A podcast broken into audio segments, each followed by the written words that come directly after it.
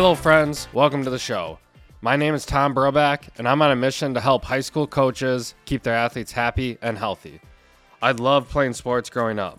From backyard football to traveling basketball to high school track and field, there was nothing better than being on a team and playing to win a game. Unfortunately, I struggled with health issues, and I know your athletes do too. This inspired me to become a physical therapist and sports performance coach. This podcast will help coaches like you learn how to keep your athletes off the bench and in the game. Today, I'm really excited to have my guest on, Edwin Perez, as we talk fantasy football, professional baseball, and what it takes to be a physical therapist. Edwin is an awesome guest, and he has his own podcast, the Injury Prone Podcast, that you should check out after listening to this episode. Thank you, Edwin, for being on the show, and thank you all listeners for taking time to be a part of the Tom Brobeck podcast community.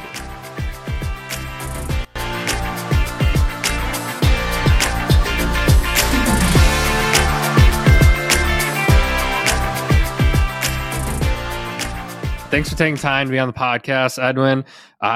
We've had some brief interactions on Twitter, and those are my favorite places to meet podcast guests because I can learn a lot about them. I know they're interested in their career and development and connecting with other people. So thanks for taking time tonight to be on the podcast. I'm excited to talk a variety of things with you, mostly physical therapy, injuries in sports, and kind of whatever else comes up. So for a third time, thanks again for being on the show. Tom, I want to thank you for having me on. And I really feel like the conversation we had right before we hit record is going to set the ground and the framework, because I feel like now I have to bring it. You said your favorite guests are the ones who do podcasts, and I do a podcast. However, I do solo podcasts, so we'll see if that translates. But I appreciate you having me on. I appreciate you thinking that I'm relevant enough in our profession to have these conversations, and I'm excited to have them with you. So let's do it. That is the quickest plug for my guest podcast I think I've ever had. So congrats on getting that. I didn't say the name. I didn't mean to plug it either.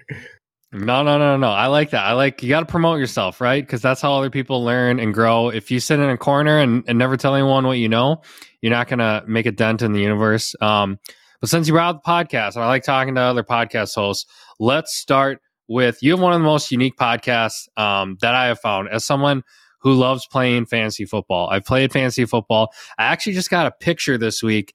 My aunt found we used to fax. I don't know how old you are, but This was like grade school. We would fax our fantasy scores to each other because we would do it by hand. We'd pick it from the paper. No yards. It was touchdowns only. Anyways, my aunt found this sheet from like 2001. And so I've been in the fantasy game for a while. That doesn't mean I'm getting any better, but you host a podcast where you talk about injury rates in fantasy, and any fantasy football player knows like that is one of the most important things. When is my player coming back from injury, and how serious is the injury they just had? But you do it in a unique perspective where you pull a lot of research and data and past experiences of other similar injuries into making an analysis and a judgment and an educated guess on what's going to happen. How did you come about deciding you want to put a podcast out about that topic? Man, so I appreciate you bringing it up. I guess I'm the one who brought it up, right? So I guess we'll talk about it now. So now I'll plug it. The Injury Prone Panties Football Podcast. Yeah, man, is one of those things that I don't really know the specifics. I think I was actually driving home with my wife, and I was like, I think I want to start an injury podcast, or I want to start being an injury analyst, whatever that even means, right? I was looking at a lot of different people who were doing it at the time, right? Obviously, the OG Stefania Bell. I think she was literally the first injury analyst in fantasy football, in fantasy sports, period. And I was pulling a lot of stuff from her, and she had a lot of good stuff. And I was like, well, I think I could do this. It was my last year PT school. I got this, crappy little logo. I don't know if I can cuss, so I'm not going to. Got this crappy little logo on Twitter. I started doing this Twitter thing, right? And then a couple years later, that grew. A couple years later, I was like, oh, I'll do the podcast. The podcast was meant to be sort of like a word vomit of all of my thoughts, because a lot of times the really engaged fantasy player will tweet at me or send me a direct message and be like, hey, what do you think of this player, right? And Twitter's capped. You have 280 characters, whatever it is. So I really thought that it'd be something beneficial to just sort of word vomit my thought process. I never start anything with the intention of thinking that I'm going to be right or wrong, or like with the intention of telling any fantasy player what to do. I kind of just give them my thoughts based on, like you were saying, the data that I've read and what I've seen in the clinic and what I know about the injury itself, what the team is reporting, what the practice reports say, blah, blah, blah, right? I try to give it into a concise little snippet.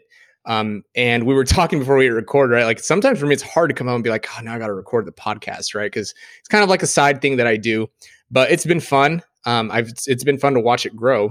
I don't do anything as important as this podcast. I feel like these types of podcasts are like the bread and butter. These are the types of podcasts that I still like grow from professionally. These are the ones I listen to back and forth driving to class. These are the ones that I feel like are professionally engaging. They challenge the way that I'm thinking. And I often joke with my wife that like I don't do anything important. It doesn't matter how many Twitter followers I do. Like it's not the most important thing in the world. I think this stuff is super important. I think having these kinds of podcasts with dialogues with strength coaches, PTs, rehab professionals is really the bread and butter of where our profession is. So I'm happy to be here. I'm happy to be taken seriously. There we go. All fantasy talk is serious. I do college fantasy. I do pro fantasy. But one of my questions for you is the average person has a little better understanding of injury timelines when it comes to their fantasy football players and for athletes in general. When they hear the word ACL tear or ACL surgery or ankle sprain, they kind of have a rough idea of how long that's going to be. But sometimes that information is a little bit limited. Sometimes ankle sprain, they assume, oh, like, my other fantasy player, he came back in a week, so this player should come in a week. And us as therapists, we know that's not always the case. The severity of the injury matters. The history of the athlete matters. The context of when it happens. There's so many different factors going into that. What do you bring to your audience that helps them understand those nuances of the different types of injuries and also, most importantly, the timelines of rehab for those injured players? That's a really good question. So the answer, I think, in short, is context. A lot of times you see a number or a timeline or a report from like a Schefter or a Rappaport, and you and I will see that. And then if we will have seen the injury or know the terminology, can safely deduce, oh, that's what that actually means. But what I've learned is that my job as a fantasy injury analyst, whatever you want to call it, is to paint the context. Like what is, like you were saying, what does this ankle sprain mean? Well, we saw it on video. It looked like some eversion external rotation. You communicate that to the audience who's generally not healthcare professionals. Hey, this looks like, what's called a high ankle sprain. These are a little more severe, or they can be a little bit more severe than a regular lateral ankle sprain, like when you twist your ankle. My mentor said it really, really well, it was funny. We got to even talking about fantasy, right? This is my like orthopedic residency mentor. We got to talking about fantasy football.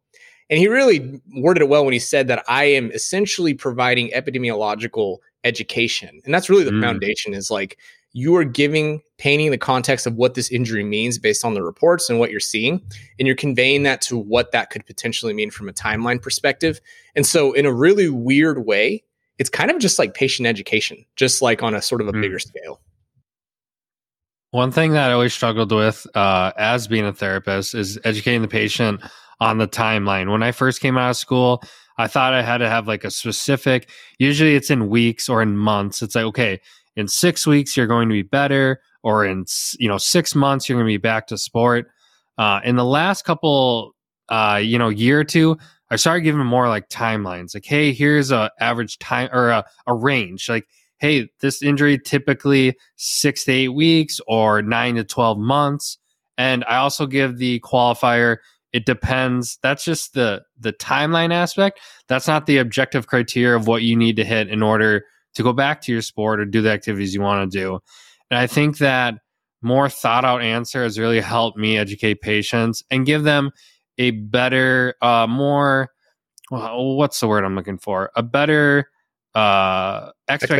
of, hey, if I do well, here's the early side. If I don't do as well, here's the later side. But that doesn't mean like I'm still within a range of normal. Instead of if I don't hit that 6 month mark, then I failed. And I think some of that range of outcomes really helps with people. Do you do that a lot when you're giving out either fantasy analysis or talking with your patients? Yeah, I mean, I do that a lot, and I don't know who hates it more, the athletes or fantasy football gamers. But yeah, I give a lot of nuance. I try to stay as nuanced as possible. I try to stay as non-absolute as possible, because it all depends, right? Mm-hmm. Especially talking with patients. If you have an individual who, let's say they have shoulder pain and they're a window washer, and let's say that, you know, anybody else, let's say they're a desk jockey, or, you know, let's say that they do something non-physical, whatever, right? You're thinking to yourself, now, this rotator cuff pain probably going to clear up here in the next, like, this person's pretty active. They're generally healthy. They don't do anything too active for their job. They like to work out. It seems like they'll do the HEP. They'll probably clear up in 3 or 4 weeks, right? Can't necessarily say that for the window washer, who might not be on the healthiest side. Maybe they have some comorbidities. Maybe they, you know, who knows, are a smoker, whatever the case may be, right? You have to consider the context and be like, well, maybe it's not going to be 3 to 4 weeks for this specific individual, given the context of the injury. And so you might extend that a little bit out. Same goes for like the fantasy stuff. You can look at what a team says will happen, or what a coach specifically says will happen. Coaches love getting coach speak. You know, like Belichick will say, like, this dude's fine, and they'll be out 5 weeks.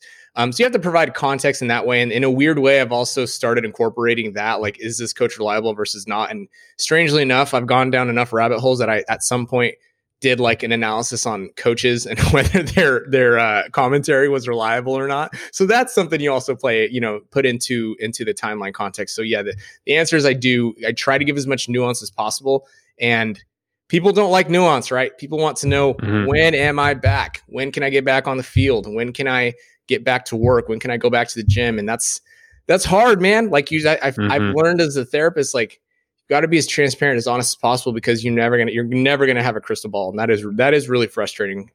As a young therapist, that was the most frustrating thing for me. A challenge in the therapy world, especially when you're first getting out, is a lot of people get information from other sources. Typically, it's from the doctor, but it also might be from the Google gods. It might be from their cousin who had the same injury. It might even be from our new vetted source, TikTok. And sometimes this information, yes. Sometimes this information is very helpful. The patient has a better understanding of what the injury is. They kind of know, like, this is what to expect from PT, and they've done their research as best as they can. Other times, it can be a hindrance to the education we are trying to provide and the timeline we're trying to lay out for them. How do you handle situations when either an athlete or a patient or even like a colleague comes to you and they have some misinformation that you are trying to clear up and give them better direction for? I really like the idea of, and I learned this from Jeff Moore, the CEO of the Institute of Clinical Excellence. He said it's on a podcast. I'm like a fanboy for those people. You'd think that I get paid to promote them, and I don't. I think it was him that said, it's always yes, and, or, you know, it's, and then we talked about that in my residencies too. It's, I try to stay with the and not or mentality. So, you know, if a patient comes to me specifically and it says, well, I hear that for my low back pain, I should walk. Right. And like, they're dead set on like, walking should be a part of what I do. The answer easily, right, as PTs could be yes. And maybe let's take a look at these extension exercises that you really tended to like and really took away your symptoms. Right. For a baseball player, right? Specific setting. Well, I heard if I, something really basic, right? Like, strengthen my cuff, then this will, you know, this will mitigate my injury in the future. Yeah. And let's take a look at your thoracic rotation. Right. And I know that, like, those are really basic examples. It's not always that cut and dry, but that's the attitude that I try to approach it in, as opposed to, oh, why are you looking at things that you should, you know, that's hogwash. That's, you know, like, no, I mean, patient preferences, right? It's not just like some guru hippie thing that we say. Like, there's evidence to show that patient preferences matter and they play into outcomes. So when it comes to that kind of stuff with patient care, I do try to be as inclusive as possible. What happens when the patient or the athlete they're doing something, or they want to do something that might be, or, you know, is detrimental to their rehab? They're doing an unsafe exercise. They're doing way too much volume. They are getting information that's blatantly false, and it taking away from exactly what you're trying to do. How do you handle that situation then? Hard, man. You're putting me on the spot now. You didn't put this on the sheet. I shouldn't answer it. Next question. No, I'm just kidding. Good question, right? So if I know for a fact, which that is even another debate that I know that you'd be interested in as well. Like, oh, well, what is detrimental? What does anything we even do really work? Like, what works, right? That's the whole nihilistic that's a new attitude. Show. That right? is maybe that's, off the podcast because that gets. I'm the wrong person to talk to about that. I don't have as much nuance and context as some people do. I think Greg Lehman would be your guy to talk about that stuff. For me, if somebody, if that happens, and I've had that happen fairly recently, I think you have to reverse engineer it. If you have an individual in front of you who you know, regardless of what you say, regardless of evidence you show them, regardless of even if you do the thing where you're like, hey, let's do this test, retest, holy cow, your performance is better. If you get those people, those athletes, whatever, those clients in front of you, and you know that's the case, you have to reverse engineer it and learn to accept, at least I have, I shouldn't say you or anybody, I've learned to accept the fact that all I can do is give a recommendation. And what I've learned is that starting everything that I say in terms of education discussion is I recommend, right? I don't say you need to do this, you need to do that, right? And really taking on the spirit of that, beginning phrase is I recommend. If a patient is adamant on doing something, to me, the answer has become, I don't recommend that. But I know if that's what you're going to do, that's what you're going to do. Because ultimately it's true, right? Like we're not in charge of an athlete's body. We're not in charge of our clients' bodies. We're not in charge of anybody. We are essentially consultants, right? On a weekly, whatever, semi-weekly basis. And we give advice that we think is helpful and beneficial. Ultimately, it's the individual who is up to take that advice or not take that advice. And it's hard to accept that. And it's been hard for me to accept that. But I try to take that attitude as much as possible, right? And I sound really idealistic, like I do this all the time. Like, no, it's been a struggle. Like, it's been hard to accept that. But that's where I'm at right now. And maybe it'll change in a year. Maybe it'll change in 5 years, my attitude on that. But that's what I've been trying to accept more frequently. I think it's good that you're open to the idea that that will change. I think even 5 years ago, it's like I was finishing up PT school. The clinic I work at now didn't even exist. I wasn't on Twitter. Like, there's so many things that change in the future. And I saw this the other day. It's like humans are terrible at predicting the future. So the idea that you're open to, okay, this is how my current philosophy is when I'm presented with information that I think is false or detrimental. This is how I approach it now, but I'm open to change it in the future. I think that's a sign of a healthy and forward-thinking clinician instead of this is the way it has to be done. I'm never going to change. And I think some of those characteristics is what holds a little bit of our profession back where we've always done this way. Why would we do anything different? Because we know in physical therapy, like every PT that's listening to this podcast knows patient comes in, well, I didn't really do my exercises, or hey, I started out good and I fell out. Like there's always room for improvement and connecting with patients and trying to get them down the same path that you're trying to go to better function, less pain, and get them back to the activities they want to do. So I applaud you on having that foresight of being open to changing your philosophies, even though you probably think what you're doing now is the best thing possible, the best things possible for your patients and athletes. Well, and if I want to add one more thing, if I can, I also understand the unintended consequences, or I guess the next logical step is, well, what if you have a person or athlete or client who consistently, persistently is doing basically the opposite of what you believe will make them better. And what if they consistently come back and are not better or are worse, right? One, I think it's an opportunity after one or two times that happens to be like, hey, a little bit of motivational interviewing, right? I've observed you've done X. I understand why you wanted to do X. That's what you believed was right at the time. I want you to know that I get it and I understand. How has that worked for you to this point? And having that conversation with them, because I do understand that like in this high paced world, especially if you're like in the traditional outpatient setting, you don't have necessarily the bandwidth to just sort of keep hitting your head against the wall, visit after visit after visit when there are people in line, right? There's a wait list. So I think having that conversation and being like, how has that worked for you? Trying to get them to realize and see a little bit about what's happened. And, you know, saying ultimately, this has been my recommendation and my advice. It doesn't appear that it's something you're interested in taking. Maybe we're not a fit. Maybe this is not something that we can continue. And I think that it's a simple answer, but it's a really difficult conversation to have, right? If you get to that point.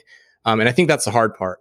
I'm fortunate enough that I've never had to have that type of conversation, but I've definitely thought about what I would do if that ever happened. So that's a tough conversation that I hope I never have. And if you've out there had it, I commend you. I empathize with you. That's probably been a hard conversation to have. So I know that sometimes there's no like easy answer. Sometimes there's no, magical world where everything's, rainbows and butterflies.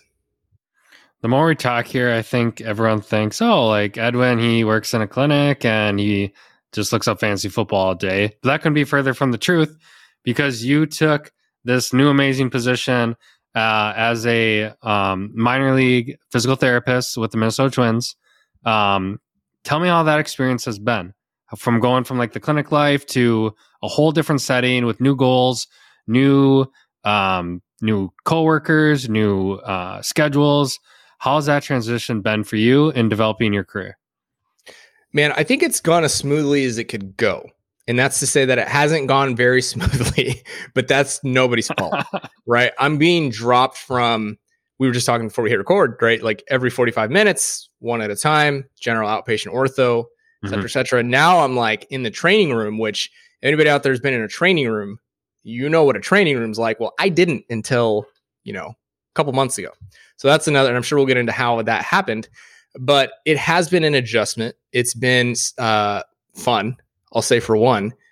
Two, I'll say that, and I hope this doesn't come off negatively, because I know that a lot of people are struggling right now, burnout, we're getting wage cuts, everything that's going on right now, especially with the pandemic, coupled on top of that. So I know it's a lot of people have it rough. I'm very, very, very highly fortunate to wake up every day, and I don't dread when my alarm goes off at 5:30 in the morning, right? Like I'm not mad that I have to get up and go to work. It's the coolest thing that I get to do. I get paid to do this thing. So it's been really good for perspective, for sure. But the drop into the training room has been cool. It's been fun. I'm still learning every single day. I'm learning something, but it's been a different time management beast. You sort of just get dropped. You show up to work and you're not necessarily on a schedule. You are just there, and you need to get your work done before the day ends. Get up and do it again. So it's been an adjustment for sure, but I sort of like that. It's been a match for my personality. I don't like being on a very rigid and structured schedule. Like if I need to see a guy twice a day, if I think that's appropriate or necessary, then that's cool. Or I can say, hey, don't come in until 10 because I got to see 3 other guys. Whatever the case may be, like it's flexible in that way. So in some ways it's really hectic, and other ways it's really nice because you have the flexibility to do that. One of the biggest issues in the sports performance world is the communication and expectations between the different roles. So you have the coaches, you have the athletes, you have the medical staff, you have typically like at the younger levels, like you have parents involved. How has your experience been with communicating with different roles throughout the organization, including the most important ones, the athletes themselves? With the athletes themselves, I knew coming in that they were going to be more invested in the average general population, but what that looked like, I wasn't quite sure what that looked like. So that's been something I'm still absorbing.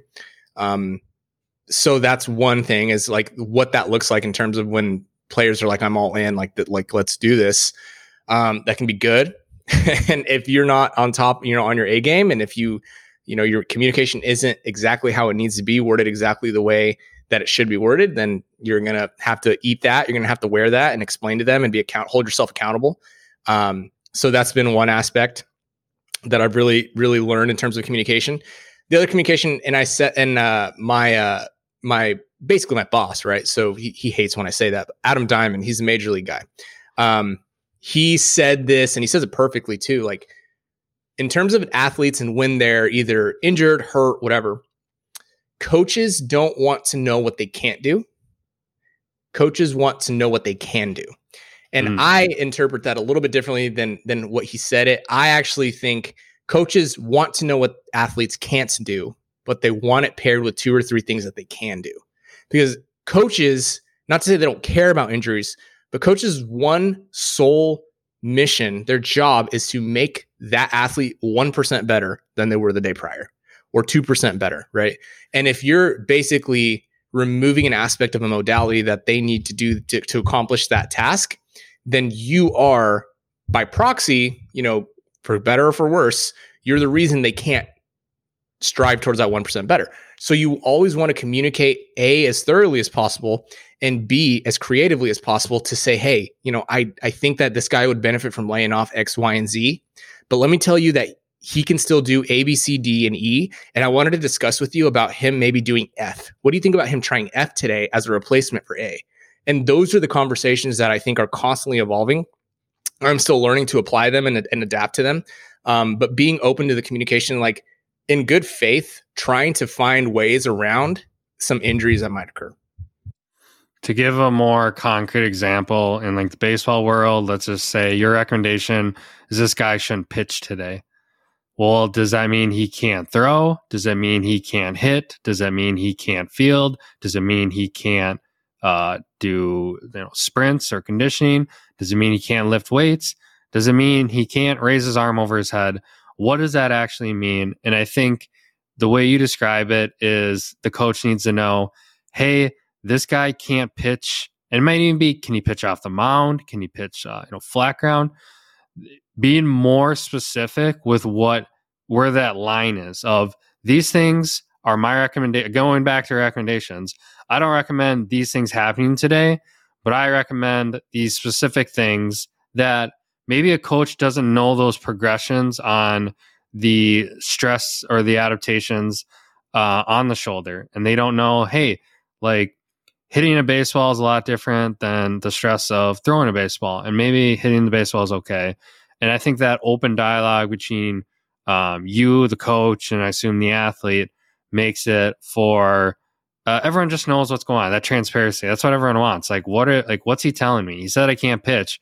Well, does that mean I can't do anything, or where am I at? I think that is a very healthy. It takes more effort on your part, 100%, right? You really got to think, okay, like where is this line? But it seems like that gets way better buy-in from the coach and athlete who might be a little skeptical of, all right, this new guy told me I couldn't pitch today.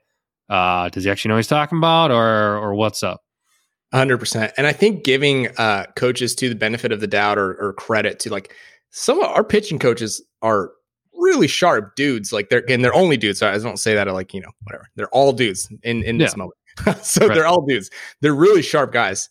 And having that conversation and like giving them that, I don't want to say like extending an olive branch or anything like that, but like giving them that sincere, in good faith discussion, like allowing them to give input because what their input does matter.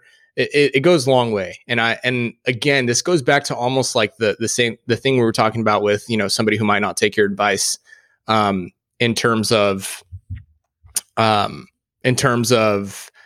you can give recommendations and have that discussion and have those tough discussions. Like in theory, this isn't hard, right? Like in theory, well, yeah, integrative practice and everybody's holding hands and, by a campfire and it's easy. Like you just got to be transparent and talk to your coaches and talk to your athletes and talk to your colleagues. And it's easy when you're in a facility, in a complex where everybody has the same goal. Like in theory, yeah, right. That's easy. It's a practical application of it that you have to hold yourself to that standard constantly.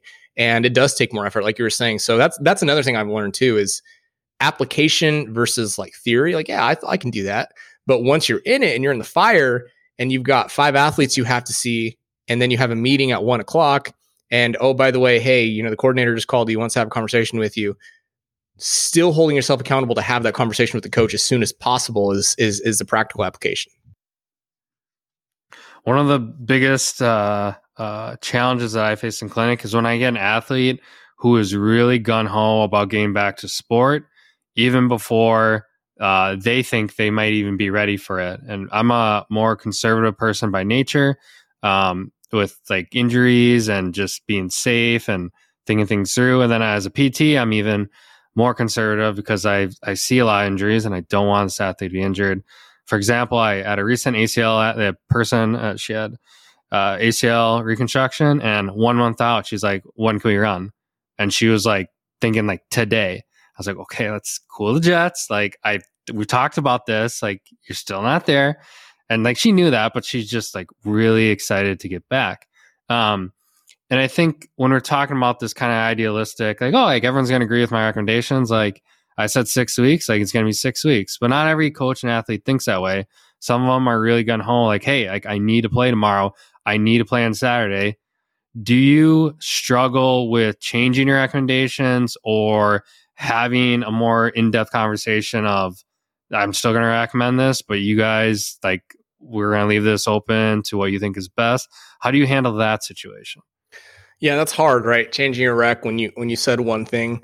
And I think It's, again, it goes back to that transparency of this is what I think right now. And saying that on the front end, this is what I think right now. Especially with I've actually found that that's the most difficult thing to say with the athlete is changing plans is more difficult with them once you've established a plan, right? So a lot of times, I don't want to say a lot of times, but I've already caught myself with kind of communicating, right, a half-baked idea, a half-baked estimate, a half-baked projection that I should maybe think through a little bit more. Maybe I've been thinking about it as I'm working with another dude, right? Maybe it's going through my head. We're doing manual, whatever, and I'm thinking about this. Maybe I should give myself a minute, have a seat, think about what I'm thinking, think about the progression that I have for this specific guy before I communicate it. It's not that you're withholding or not. It's not that I'm withholding information, but it's that I'm giving myself the time to decompress, get myself out of sympathetic, sit down and let my brain think through this one task. That might take 30 seconds, right? It might be 30 seconds of sitting there and thinking just about this specific thing before communicating it, right? Because if you think you're going to one direction, you go the other direction, that's when you get in trouble. I've gotten in trouble with that, and I've had to wear it. I've had to be like, listen, I know I told you this. I'm sorry. I thought about it more. I talked to this person, that person. This is what it's going to be. And that's hard, right? That's really hard to take accountability for that. Like, that sucks. Taking accountability sucks, especially when you're wrong.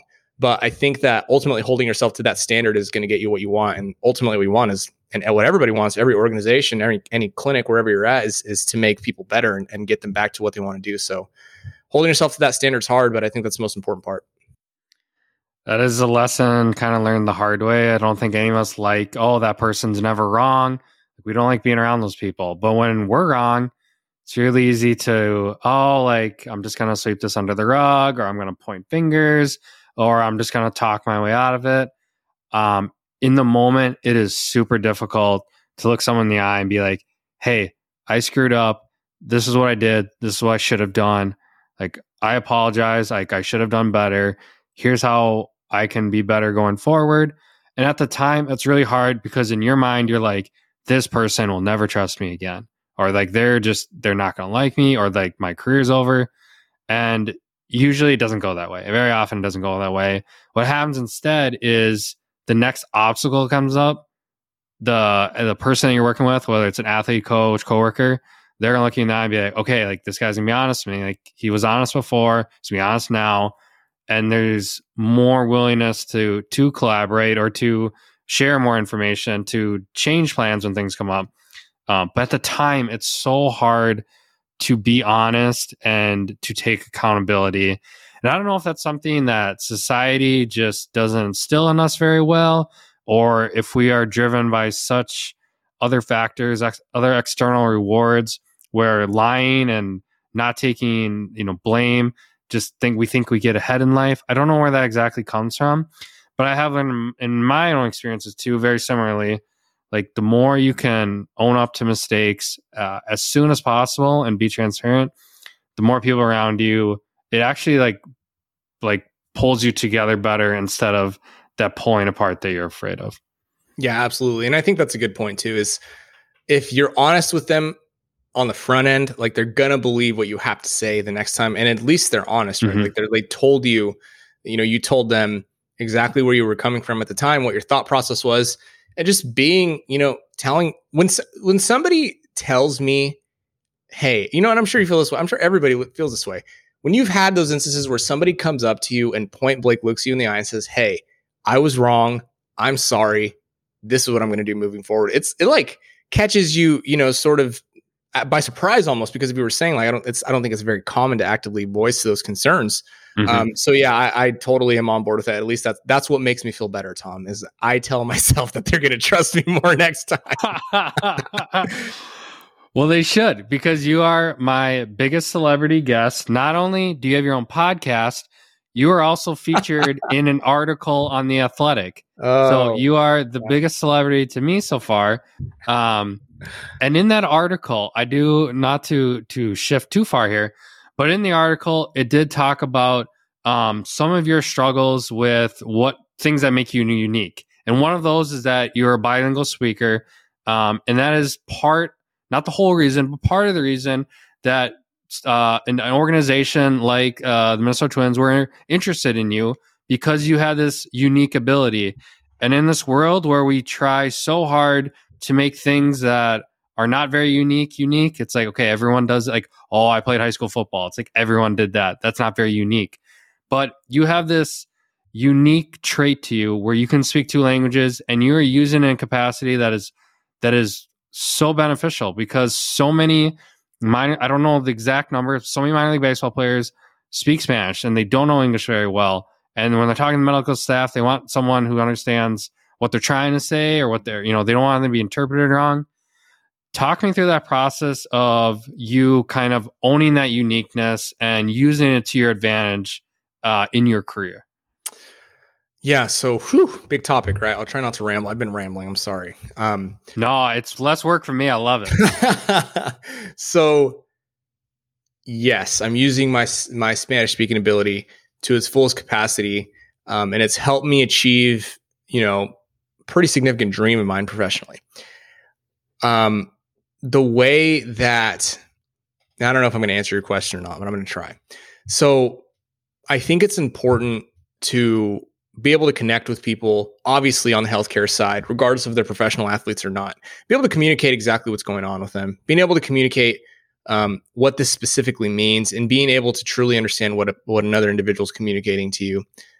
It's huge, right? I've seen it go awry a lot of different places, and I'm super fortunate that my parents, who are Mexican immigrants, you know, more than 30 years ago at this point, they spoke Spanish to me. I had to learn it. You know, I've come a couple of my family members who still only exclusively speak Spanish, and we always joke with them because they should have learned English by now. We always joke with them because they've been here so long.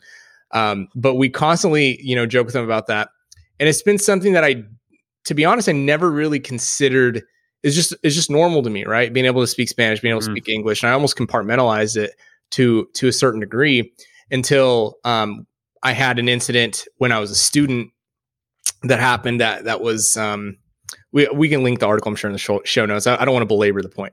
Essentially, it was a situation where somebody pointed out I was speaking Spanish, and there were some, we'll call them discriminatory contexts around the situation that really made me realize, like, hey, wow, this is something that I need to be more aware of and cognizant of. But it also helped me embrace my culture a little bit more, which led me to writing for the APTA, which led this article still being circulated, where people reached out to me. People reach out to me like pretty frequently about that article that's still posted from 2018, man. Like, that's nuts to me. I think being bilingual has obviously led me, been a driver to this situation as a whole. But I think that writing about it and expressing it and having it out there has empowered, at least it seems to my perception, is that it's empowered some people to feel the same way about whatever, you know, whatever strength they might have. And I think a takeaway for me is, like, in this world where we, like you were saying, like, we always want to stand out. We want to be competitive. I sort of view the internet as a place that's like, it's almost like, I don't know, a good analogy. Like, you always, growing up, were told to, like, always have a resume, right? Like, always have your resume updated. I almost feel like having a presence on the internet, like this podcast, for example, like where you document conversation that you've had, you document your part of your personality, you document part of your knowledge base. Having something like that is so important, because without that, you know, my assistant GM might not have found me to discuss the opportunity potentially, right? And I think that's super important. That's another sort of side lesson, but Coming back to the point, and I told you I wouldn't ramble, and I'm rambling. Coming back to the point is I've had a really, really unique experience that now I really appreciate being able to serve the Latin players in a better way. Their eyes light up when they know somebody in the room speaks Spanish, which is fantastic to me. Mm-hmm. It's been a really, really fun experience. I'll put it that way. Like I really appreciate it, and I'm super fortunate to be in this position. It's incredible that sometimes what we feel like are like the lowest moments in our life, or their most challenging, or our biggest struggle, or something we're just like really like embarrassed about, or not proud of, or just like uncertain about, like that can lead to so much like good and growth and change. And it seems like that happened for you. And that was probably a moment where you could have gone the other way and just like, you know what, like I have more self-doubt. I don't like it. So many negative things could have come from that situation. And instead it seems like you took it the other way. You know what? Like I'm going to embrace like my family and where they're from and what we do and how we speak. And I just think it's incredible. I read an article from Eric Cressy a couple of years ago, and he said, if you want to work in baseball, here are some things that can make you stand out. It's like, all right, like, I don't know if I'd want to work in baseball, but like Eric's stuff. And one of them was like, speak Spanish. And he's like, a lot of baseball players speak Spanish. Like it gives you an edge that other people don't have. I was like, wow, you know what? Like if I was someone who really wanted to do baseball, like that's something I should take to heart. Cause that's something that can set you apart and shows that you're committed.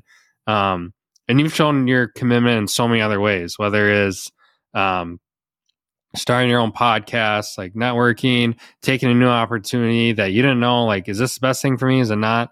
And you've just seemed to dive headfirst into anything that comes up, whether it's good, bad, or ugly.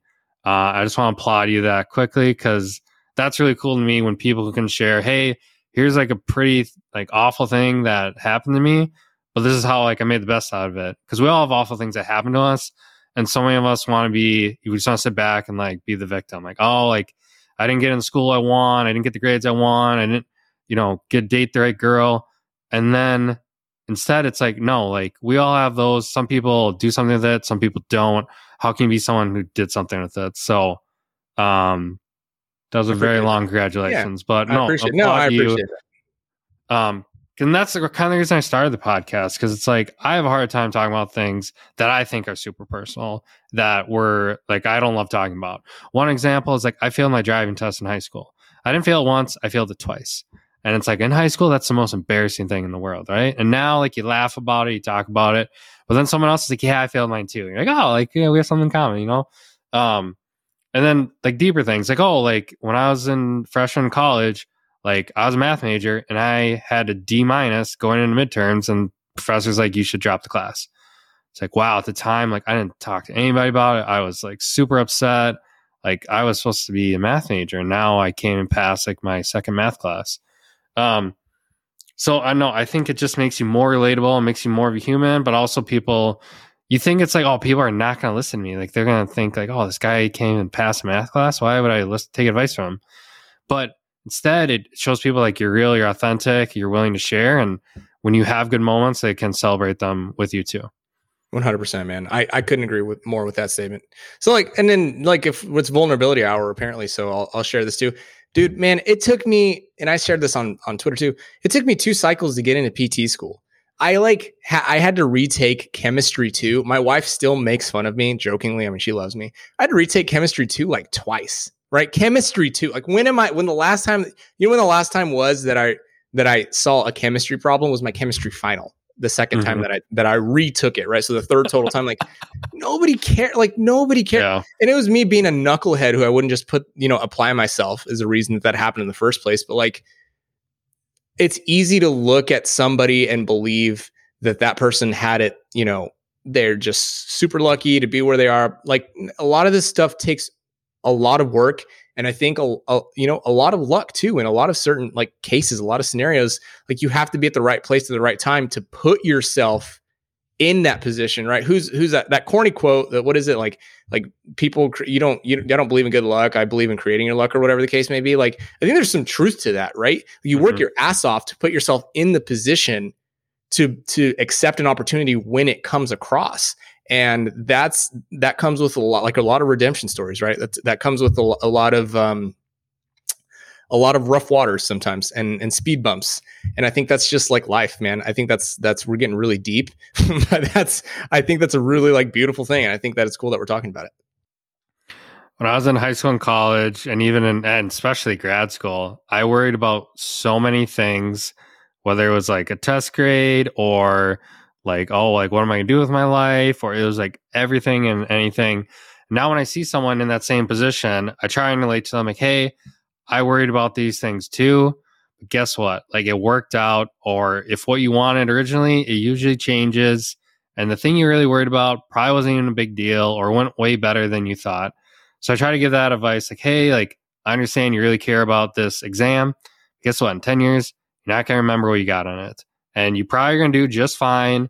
And that shouldn't take away from your life. Like the point of life is to, I guess I don't know. The point of life, now we're getting really deep. Now I need a fullback. All right, man. I brought you here. I hope I'm living up to the expectation here.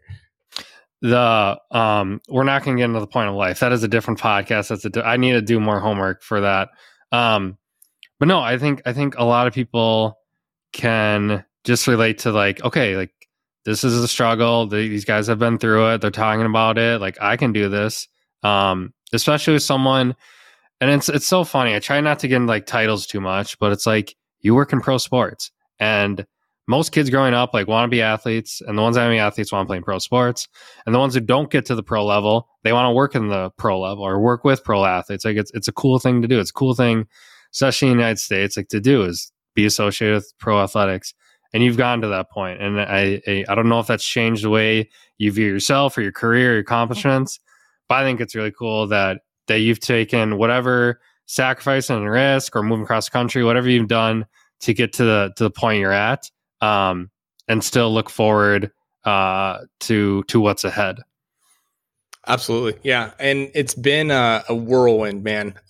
Being dropped into an orthopedic clinic from an orthopedic clinic to the training room, like I said, was definitely a shock. But just like most PTs out there, I had, the vision in my head for a long time that I wanted to work in professional sports. I worked really hard in orthopedics, not necessarily in sports, but I still, was really, really enjoyed working with athletes, and this opportunity presented itself. And now I'm on your podcast, man. Like, I really think I could retire after tonight. Like, this is peak career, peak profession, being a guest on your podcast, man. Well, now that we've solved the meaning of life, I do have to confess, last year in one of my fantasy leagues, we could keep one player, and I kept Calvin Ridley over Jonathan Taylor. This is Jonathan Taylor. Have you heard of him? Yeah. So, and this has nothing to do with Calvin Ridley's situation is very sensitive. Right, I wish him the best. But the number one running back by far. It was a long... That's a brutal decision, man. That is a brutal... Yeah. That you honestly had... I mean, it's not your fault by any means, though. I mean, what could you have done? That is one... and I still want to grade your draft. I hope you're going to let me do that. But that is one decision that I can't judge you for. And yeah, we do. We hope the best for Calvin Ridley. We don't know what he's going through. I think generally speaking, just to tap on the subject a little bit, generally speaking, the average individual, and especially the average sports fan, I don't think is equipped to have that conversation regarding mental health. So we won't dive too deeply into that, but we do wish Calvin Ridley the best. And yeah, man, you could be sailing right now with Jonathan Taylor, but you're not. Who else did you take? It was an 8-team league. So you should still be stacked. Team, yeah. Well, it should, and So it's a 2-quarterback. You like with these leagues now, you really got to like preface like what's the scoring, like 2 quarterbacks, right, whatever. Right. So it's 2 quarterbacks, I think 2 running backs, 3 receivers, tight end. I think we did kicker. So round 1, I went Patrick Mahomes. Round 2, I went Zeke Elliott. Round 3, I went Russell Wilson. Round 4, I got to keep Calvin Ridley. And then, so 2 of my top 4 hardly played like most of the year. But that's how fantasy goes, right? So that is fantasy. Yeah. You can't, and did you see you know, you can have the argument too. Zeke played through a torn PCL, allegedly. That's what he said, right? So you'll have some arguments. People say, oh, well, athletes, you know, NFL athletes play through PCL all the time. But I mean, that's tough to do. You can't really blame you there. It sounds like you had some pretty bad luck overall, though, man. I can't give you too much figure. Like Zeke was a second round pick, and he was still running back like 10 in our league. He still wasn't bad. It's kind of like, that's not a bad pick for a second. You know, the whole season, I'm like, he's like, I got to play him. He's doing okay. But like, it's like, well, he's not running back. He's not Jonathan Taylor, but he's still, I think sometimes in fan or going back to fantasy here, like you just expect like, oh, these guys, they can score 20 points every week to be awesome. It's like, dude, if you have a running back who's averaging like 13 to 15 points in like a half PPR league, and they're doing that every single week and they're playing every week, like you're going to be pretty happy with that. Because this year there's so many injuries at the top of the running back spot. It's like you got someone who you can at least put in your lineups, like you're going to be a little better than the most. But no, in that league, I counted like at the end of the season, all my starters except Zeke and Mahomes were guys that I didn't draft. They were all pickups. Yeah, and that dude, that's trades. What I was about to say next. Like 50, you're gonna have like 50% roster turnover from draft day to the last game of the year. Like it just happens. Like dudes get traded or they get hurt or you know they get even like suspended. Like COVID was nuts, man. This year COVID was absolutely nuts. And I think it's really beautiful. And safe to say, I probably won't get hired by the NFL. It's really beautiful that the NFL solved COVID right before the playoffs. I think that's a beautiful thing. They should really share that, how they did that with us. You can edit that out. Oh, man. Depends who's listening. In my other league, though, I had we did 2 quarterbacks, 2 running backs, and then 4 flex, another 8-team league. And my 4 flex at the beginning of the year were Amari Cooper, Julio Jones, DK Metcalf and DeAndre Hopkins. And I was like, oh, like we're set. We're good to go. End of the year. It's like, man, like I couldn't have been more wrong. So I will do better next year because I have the advice from you both through your podcast and through Twitter. So the Tom Brobeck fantasy experience is going to take a huge uptick and you can have I'll give you maybe 20% of the winnings. I will take 20% is very quite generous. Actually, if I got it 20% of everybody's winnings that follows me on Twitter, I would be one happy man. I wouldn't be working for the Twins. I think I'd be just on vacation somewhere. The other thing though is too, is like, it's funny, like part of what, when I can help another healthcare provider or PT, it's like 99% because I just am the one who, like, I'll put in the time to even keep up on the news. Like you could interpret all the information I interpret, but you're just like, why would I do that? So, and why would you do that? Like, so I do it and, I'll tweet about it and I'll write about it. Like DK, like you talked about DK Metcalf. Apparently the dude had a screw taken out of his foot last week. And so that probably was impacting his ability to run routes. Like that's probably safe to assume. And so like just having little tidbits of news and information like that readily available has given me a huge advantage in my leagues. Like I don't necessarily gain an advantage from like knowing the nuances of a high ankle sprain and the difference between return timeframes for skill players versus like offensive linemen. Like a lot of it is just because I have access to people who have information, get information really quickly because they do this for a living. And that's really honestly half the battle. If I could give any advice on this podcast, and if you're out there in fantasy league, I know that you're out there in fantasy league. Turn on your notifications, either for like Adam Schefter or NBC Sports Edge or at FB Injury Doc on Twitter. And you'll have information readily available. Like set those notifications and you'll be good to go. You can get those waiver wire picks in pretty quickly. Absolutely. My least favorite thing is when a season wraps up and it's like, oh, this player had this major injury week 5 and played with the whole season. Right. Yeah. That could have helped me in week 5. I would have done stuff differently. You know, you always get to the end of the season and they're like, oh, yeah. And this player played with an artificial foot. And you're like, oh, well, that would have been nice to know. It's like I would have drafted a little different. I would have had a backup, you know, or like this player. Like, yeah, it's like, hey, they didn't want to, you know, it's like a holdout situation. And it's like, oh, yeah, before the season, they said, I'm not playing as, you know, a single down this year. It's like that could have helped me before I drafted him in round 4. But no, injuries are part of sports, they're part of the games, but that's why we have awesome PTs like you, Edwin, involved both on the fantasy side, which is super important, and also the actual athletes playing, which I guess is super important as well. So, super important. Absolutely. Thanks for taking time for being on the podcast. I really appreciate you and look forward to your tweets, your info coming out, and good luck. Hopefully this baseball season takes off soon and things go smoothly. Absolutely. Tom, thank you so much for having me on. This has been fun, man. We went wide on this one. We had a good range. I appreciate it.